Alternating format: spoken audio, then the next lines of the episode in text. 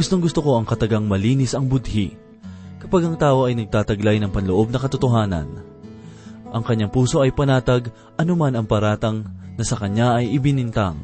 At ito po ang mensaheng ating pagbubulay-bulayan sa oras na ito dito lamang po sa ating programang, Ang Paglalakbay. Panginoon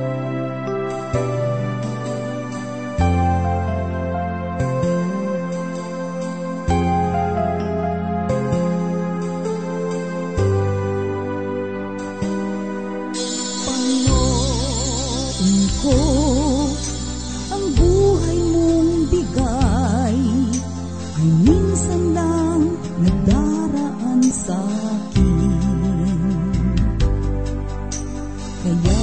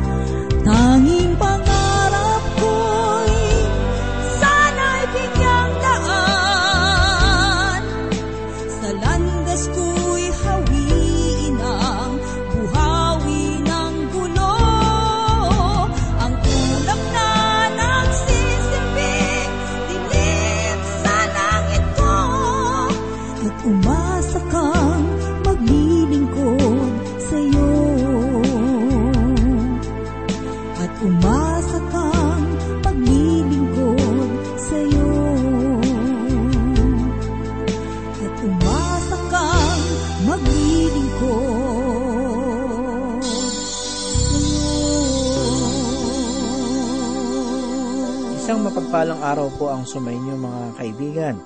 Tayo po ay natutuwa at muling nagkasama at ah, mag-aaral ng salita ng Panginoon. Samahan po ninyo ako at tayo po ay sabay na matuto sa salita ng Panginoon. Anong tanda ang ipinagkaloob ni Kristo upang maging batayan ng pagkakilala sa mga tunay niyang mga alagad? Buksan po natin ang ating mga banal na kasulatan sa ikatlong kabanata ng unang Juan talatang labing walo hanggang dalawampu at apat. Tuklasin po natin ang tanda na magbibigay linaw sa tunay na pananampalataya. Basahin natin ang ikalabing walong talata bilang ating pagpapasimula. Mga munting anak, huwag tayong umibig sa salita, ni sa dila kundi sa gawa at sa katotohanan. Ang pag-aalay ng sarili ay mahalagang sangkap ng buhay pananampalataya.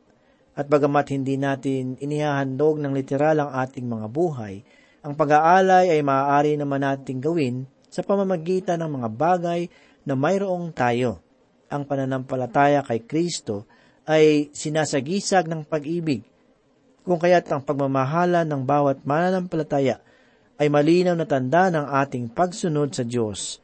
Pakinggan po natin ang sinasabi dito sa ikalabing siyam na talata. Dito natin makikilala na tayo'y mula sa katotohanan at magkakaroon ng kapanatagan ang ating mga puso sa harapan niya. Sangayon kay Apostol Juan, kung ang mga bagay na kanyang sinasabi ay ating ginagawa, matitiyak nating tayo ay mayroong kapanatagan sa harapan ng Panginoon sa tuwing tayo ay lumalapit sa Kanya. Nilinaw rin ni Apostol Juan na ang kahihiyan sa araw ng pagdating ni Kristo ay maaaring maganap at bagamat ang katotohanan ito ay nababatid ng maraming mga mananampalataya, nakalulungkot pa rin makita na marami sa atin ang nagwawalang bahala at walang ginagawa ukol rito.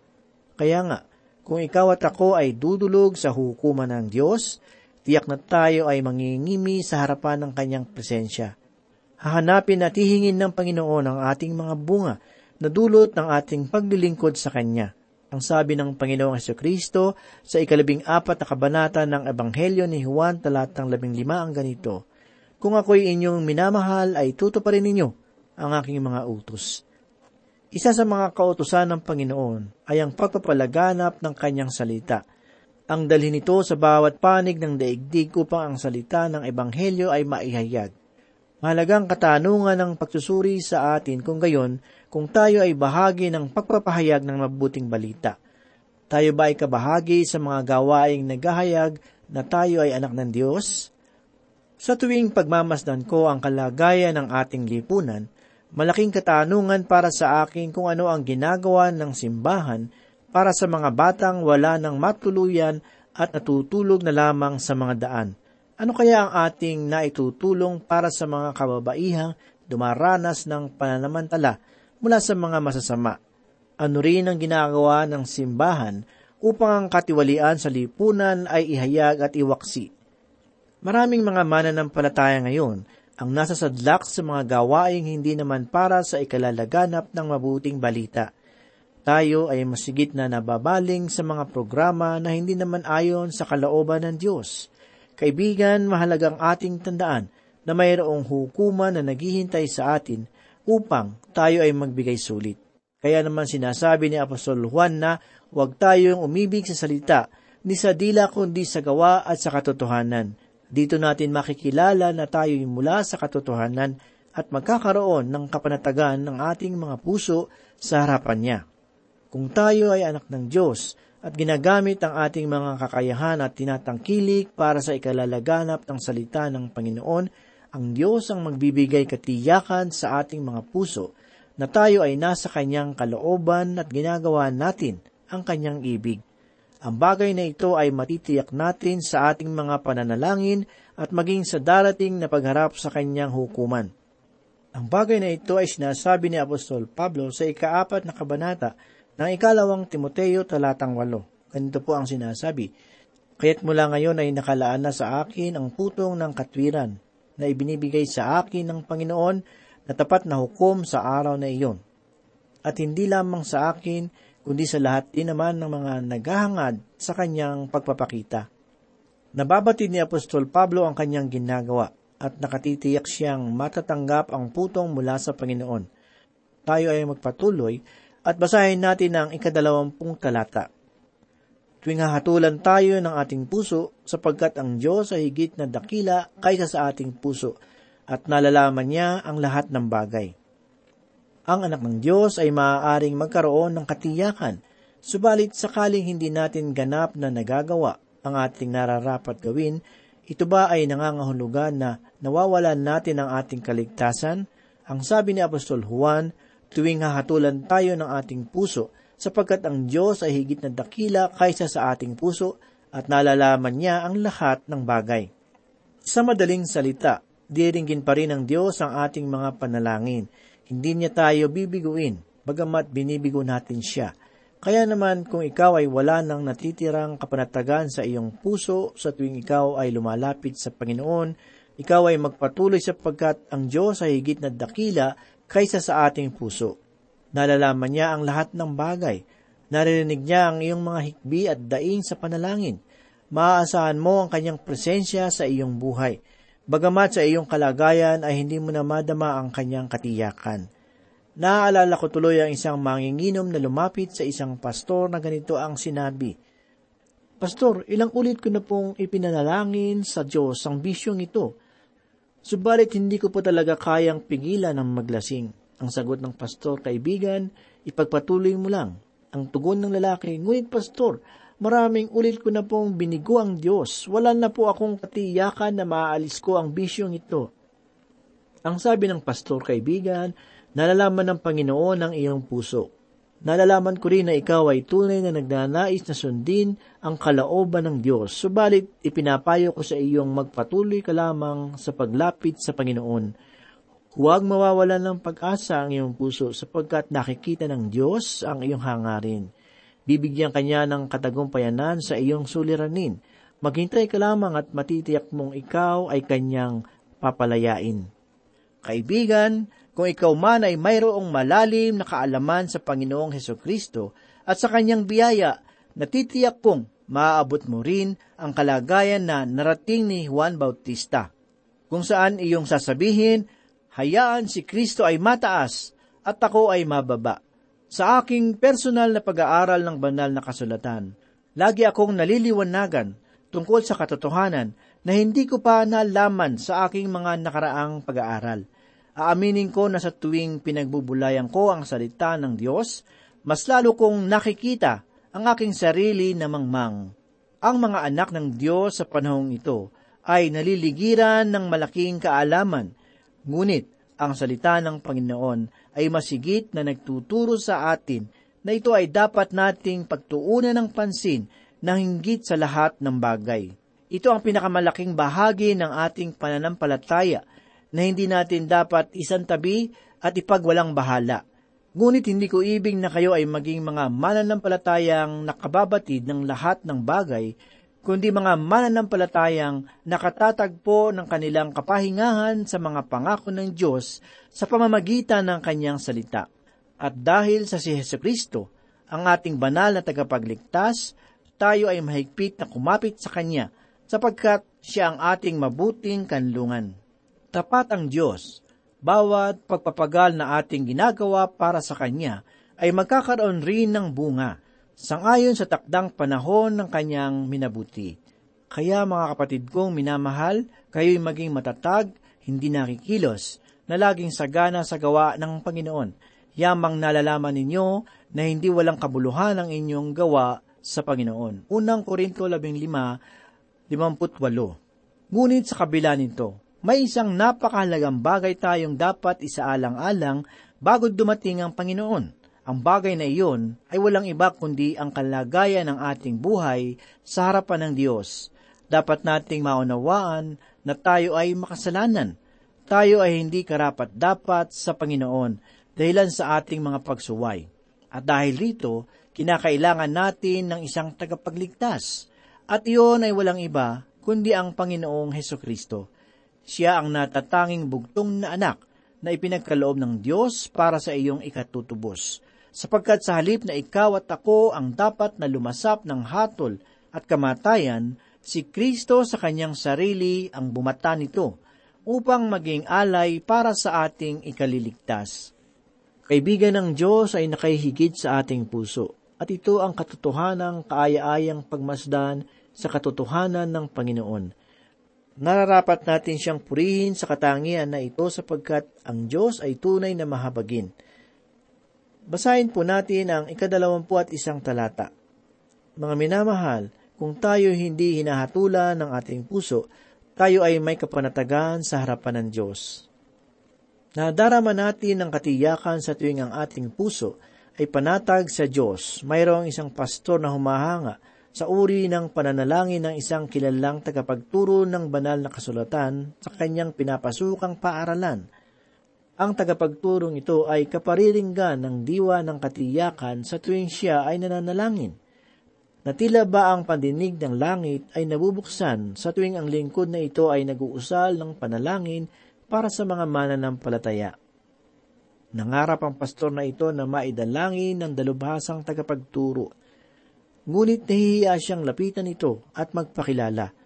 Ngunit isang araw, gayon na lamang ang kanyang pagkagulat nang ang dalubhasang tagapagturo ay lumapit sa kanya at sinabing, Pastor, nais ko lang na malaman mong ipinapanalangin kita.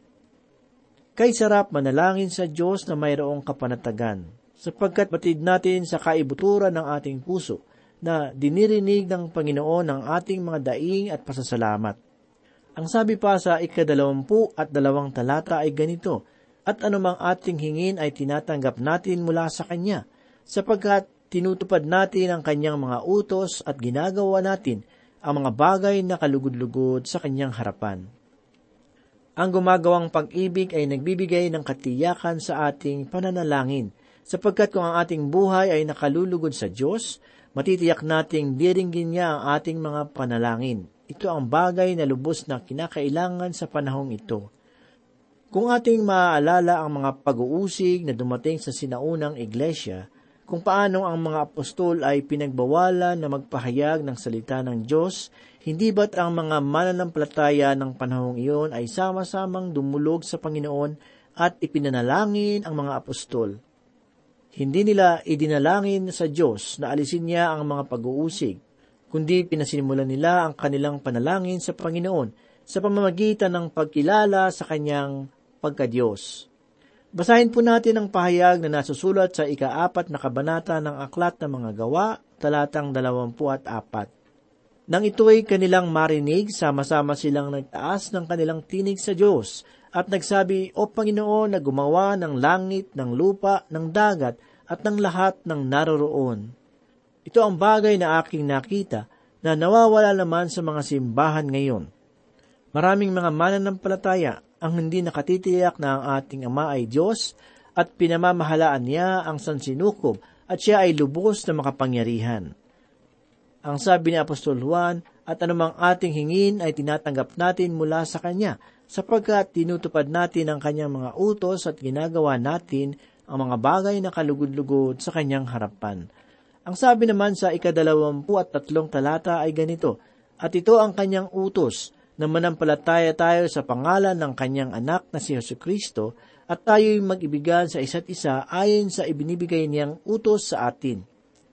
Ibig sabihin, hindi natin kinakailangang sabihin sa Diyos na nananampalataya tayo sa Kanya ngunit hindi naman natin iniibig ang ating kapatid sa Panginoon, sapagkat sa isang panig ang iyong pinapupurihan ang Diyos. Sapagkat sa isang panig ay iyong pinapupurihan ang Diyos at sinasabi mong nagtitiwala ka sa Kanya. Subalit sa isang panig naman ay napupuot ka sa iyong kapwa mananampalataya. Ang pag-ibig na sinasabi ni Apostol Juan ay hindi yaong payakap-yakap at paakbay-akbay na pagmamahalan. Ang pag-ibig na tinutukoy ni Apostol Juan ay yung hindi lamang sa labi kundi maging sa gawa. Ipinapakita mo sa iyong buhay na mahal mo ang iyong kapatid sa Panginoon. Na dahil kay Kristo ay nagmamalasakit ka sa kanyang kapakanan. Kung ito ang magiging kaisipan at sa loobin ng bawat isa sa atin, natitiyak kong ang chismis o paninirang puri ay mapipigilan. Hindi natin hahayaan na masaktan ng ating kapatid sapagkat iniibig natin siya. Ito ang kahulugan ng pananampalataya na manampalataya tayo sa pangalan ng kanyang anak na si Yesu Kristo at tayo'y mag-ibigan sa isa't isa sang ayon sa ibinigay niyang utos sa atin. Ang sabi pa sa ikadalawampu at apat na talata ay ganito, At ang tumupad ng kanyang mga utos ay nananatili sa kanya, at siya ay sa kanya, at dito'y nakikilala natin na siya ay nananatili sa atin, sa pamamagitan ng Espiritu na kanyang ibinibigay sa atin. Nililinaw ng banal na espiritu ang mga bagay na ito sa ating puso kung hindi natin siya pinasasakitan sapagkat binibigyang pinghatin natin ang espiritu kung hindi natin sinusunod ang kanyang kalooban. Ang sabi ng Panginoong Hesus sa ikalabing apat na kabanata ng Ebanghelyo ni Apostol Juan talatang labing liba ang ganito, Kung ako'y inyong minamahal ay tutuparin ninyo ang aking mga utos. Kung ang kautosan ni Kristo ay hindi natin susundin, ang banal na Espiritu ay binibigyan natin ng pigati, sapagkat ang banal na Espiritu ay ipinagkaloob ng Diyos sa bawat mananampalataya na sang-ayon sa ikawalong kabanata ng Roma talatang siyam ay ganito po ang sinabi, Ngunit kayo'y wala na sa laman, kundi na sa Espiritu, yamang nananatili sa inyo ang Espiritu ng Diyos, subalit kung ang sino may walang Espiritu ni Kristo, siya ay hindi sa Kanya. Ang tanda na ikaw ay tunay na anak ng Diyos ay sa pamamagitan ng pananahan ng banal na Espiritu, at siya ang nagbibigay linaw sa atin ng mga bagay-bagay tungkol sa Panginoon upang maging buhay sa ating puso. Ang katangian ng Diyos ay madalas na nabibigyan ng maling kapahayagan sa panahong ito. May nagsasabing ang Panginoon ng lumang tipan ay naiiba sa Diyos ng bagong tipan. Ito ay dahil sa ang lumang tipan ay puno ng digmaan samantalang ang bagong tipan ay nagpapahayag ng pag-ibig at kapatawaran. Subalit ang ganitong kaisipan ay nag-uugat sa hindi malinaw na pagkakakilala sa Diyos sa pamamagitan ng banal na kasulatan. Kaibigan ng Diyos ay isang hukom, at iyan ang katotohanan hindi natin dapat ipagwalang bahala. Darating ang panahon na tayo ay haharap sa kanyang banal na trono upang ipagsulit ang ating mga buhay. At sa panahong iyon, ang batayan ng kaligtasan ay hindi nasasalig sa mabubuting gawa na ating ipinamuhay, kundi kung tayo nga ba ay nanampalataya kay Heso Kristo. Ganito po ang sinasabi sa ikalawang Korinto, kabanatang 5, talatang 10 hanggang 21. Sapagkat tayong lahat ay kailangang humarap sa hukuman ni Kristo upang bawat isa ay tumanggap ng kabayaran sa mga bagay na ginawa niya sa pamamagitan ng katawan, maging mabuti man o masama. Yamang nalalaman ng takot sa Panginoon, hinihikayat namin ang mga tao, ngunit kami ay hayag sa Diyos at kayo'y umaasa na kami ay hayag din sa inyong mga budhi. Hindi naming ipinagmamapuring muli ang aming sarili sa inyo, kundi binibigyan namin kayo ng pagkakataon na ipagmalaki kami upang maisagot ninyo ang mga nagmamalaki batay sa panlabas na kaanyuan at hindi sa puso. Kung kami ay wala sa aming sarili, ito ay para sa Diyos. Kung kami ay nasa matinong pag-iisip, ito ay para sa inyo ang pag-ibig ni Kristo ay humihimok sa amin, sapagkat kami ay lubos na naniniwala na ang isa ay namatay para sa lahat, kahit ang lahat ay namatay. Siya ay namatay para sa lahat, upang ang mga nabubuhay ay huwag nang mabuhay pa para sa kanilang sarili, kundi para sa Kanya na alang-alang sa kanila ay namatay at muling nabuhay. Kaya't mula ngayon ay hindi namin kinikilala ang sinuman ayon sa pananaw ng laman, bagaman kinikilala namin si Kristo ayon sa pananaw ng laman.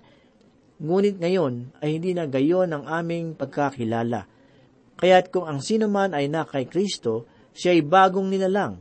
Ang mga lumang bagay ay lumipas na, tingnan ninyo ang lahat ay naging bago. Lahat ng ito ay mula sa Diyos, na tayo ay pinagkasundo na niya sa kanyang sarili sa pamamagitan ni Kristo, at binigay niya sa amin ang ministeryo ng pakikipagkasundo. Sa makatuwid, kay Kristo ay pinagkasundo ng Diyos ang sanlibutan at ang kanyang sarili na hindi ibinibilang sa kanila ang kanilang mga kasalanan at ipinagkatiwala sa amin ang salita ng pakikipagkasundo sa Diyos. Kaya't kami ay mga sugo ni Kristo, yamang ang Diyos ay nananawagan sa pamamagitan namin. Kami nananawagan sa pangalan ni Kristo na kayo'y makipagkasundo sa Diyos para sa ating kapakanan, ginawa niyang may kasalanan siya na hindi nakakakilala ng kasalanan upang sa kanya tayo'y maging katwiran ng Diyos. Kaibigan, nababatid mo ba ang katotohanan at pag-ibig na ipinadama ng Diyos sa iyo sa pamamagitan ni Kristo? Sinasabi ng ikalimang kabanata ng Aklat ng Roma, talata 6 ang ganito, sapagkat noong tayo ay mahihina pa, sa tamang panahon, si Kristo ay namatay para sa masama tayo ay makasalanan at ang kasalanan ito ang siyang dahilan kung bakit tayo nahiwalay sa kabanalan ng Diyos. Isang aral ang ating matatagpuan sa aklat ni Propeta Isayas, Kabanatang 50 sa unang talata. Ganito ang sabi ng Panginoon, nasaan ang sulat ng pakikipaghiwalay ng iyong ina, na aking ipinaghiwalay sa kanya, o kanino sa mga nagpapautang sa aking ipinagbili kita. Narito, dahil sa inyong pagsuway ay inilayo ang ina ninyo. Ang kasalanan ay kinakailangang bayaran sa pamamagitan ng kamatayan. Ang kamatayang ito ay hindi lamang sa katawan, kundi sa espiritu. Ito ang uri ng kamatayang maglalagay sa buhay ng isang tao ng labis na kalungkutan, takot, kahirapan, pagnanais at kawalan. Subalit ang espiritual na suliranin na ito ay binigyang katugunan ni Kristo Jesus sa pamamagitan ng kanyang kamatayan sapagkat sa halip na ikaw at ako ang siyang dumanas ng matinding pasakit sa krus ng Kalbaryo, binata niya ang ating mga kasalanan sapagkat tayo ay kanyang iniibig. Kaibigan, tumugon ka na ba sa pag-ibig na ito? Sumampalataya ka bang si Kristo Jesus ay namatay sa iyong kasalanan at muling nabuhay upang ikaw ay magkaroon ng daan tungo sa buhay na walang hanggan?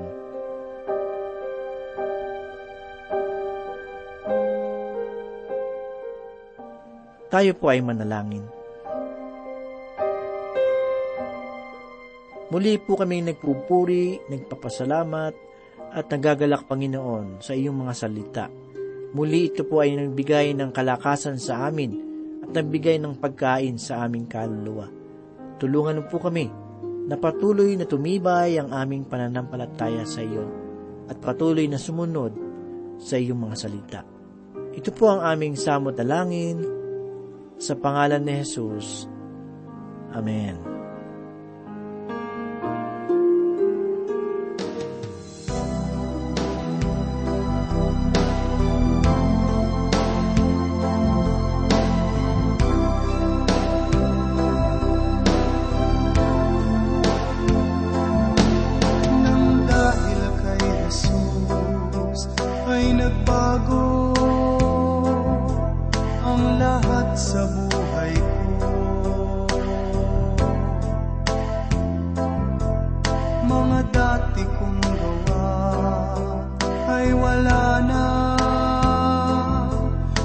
Nais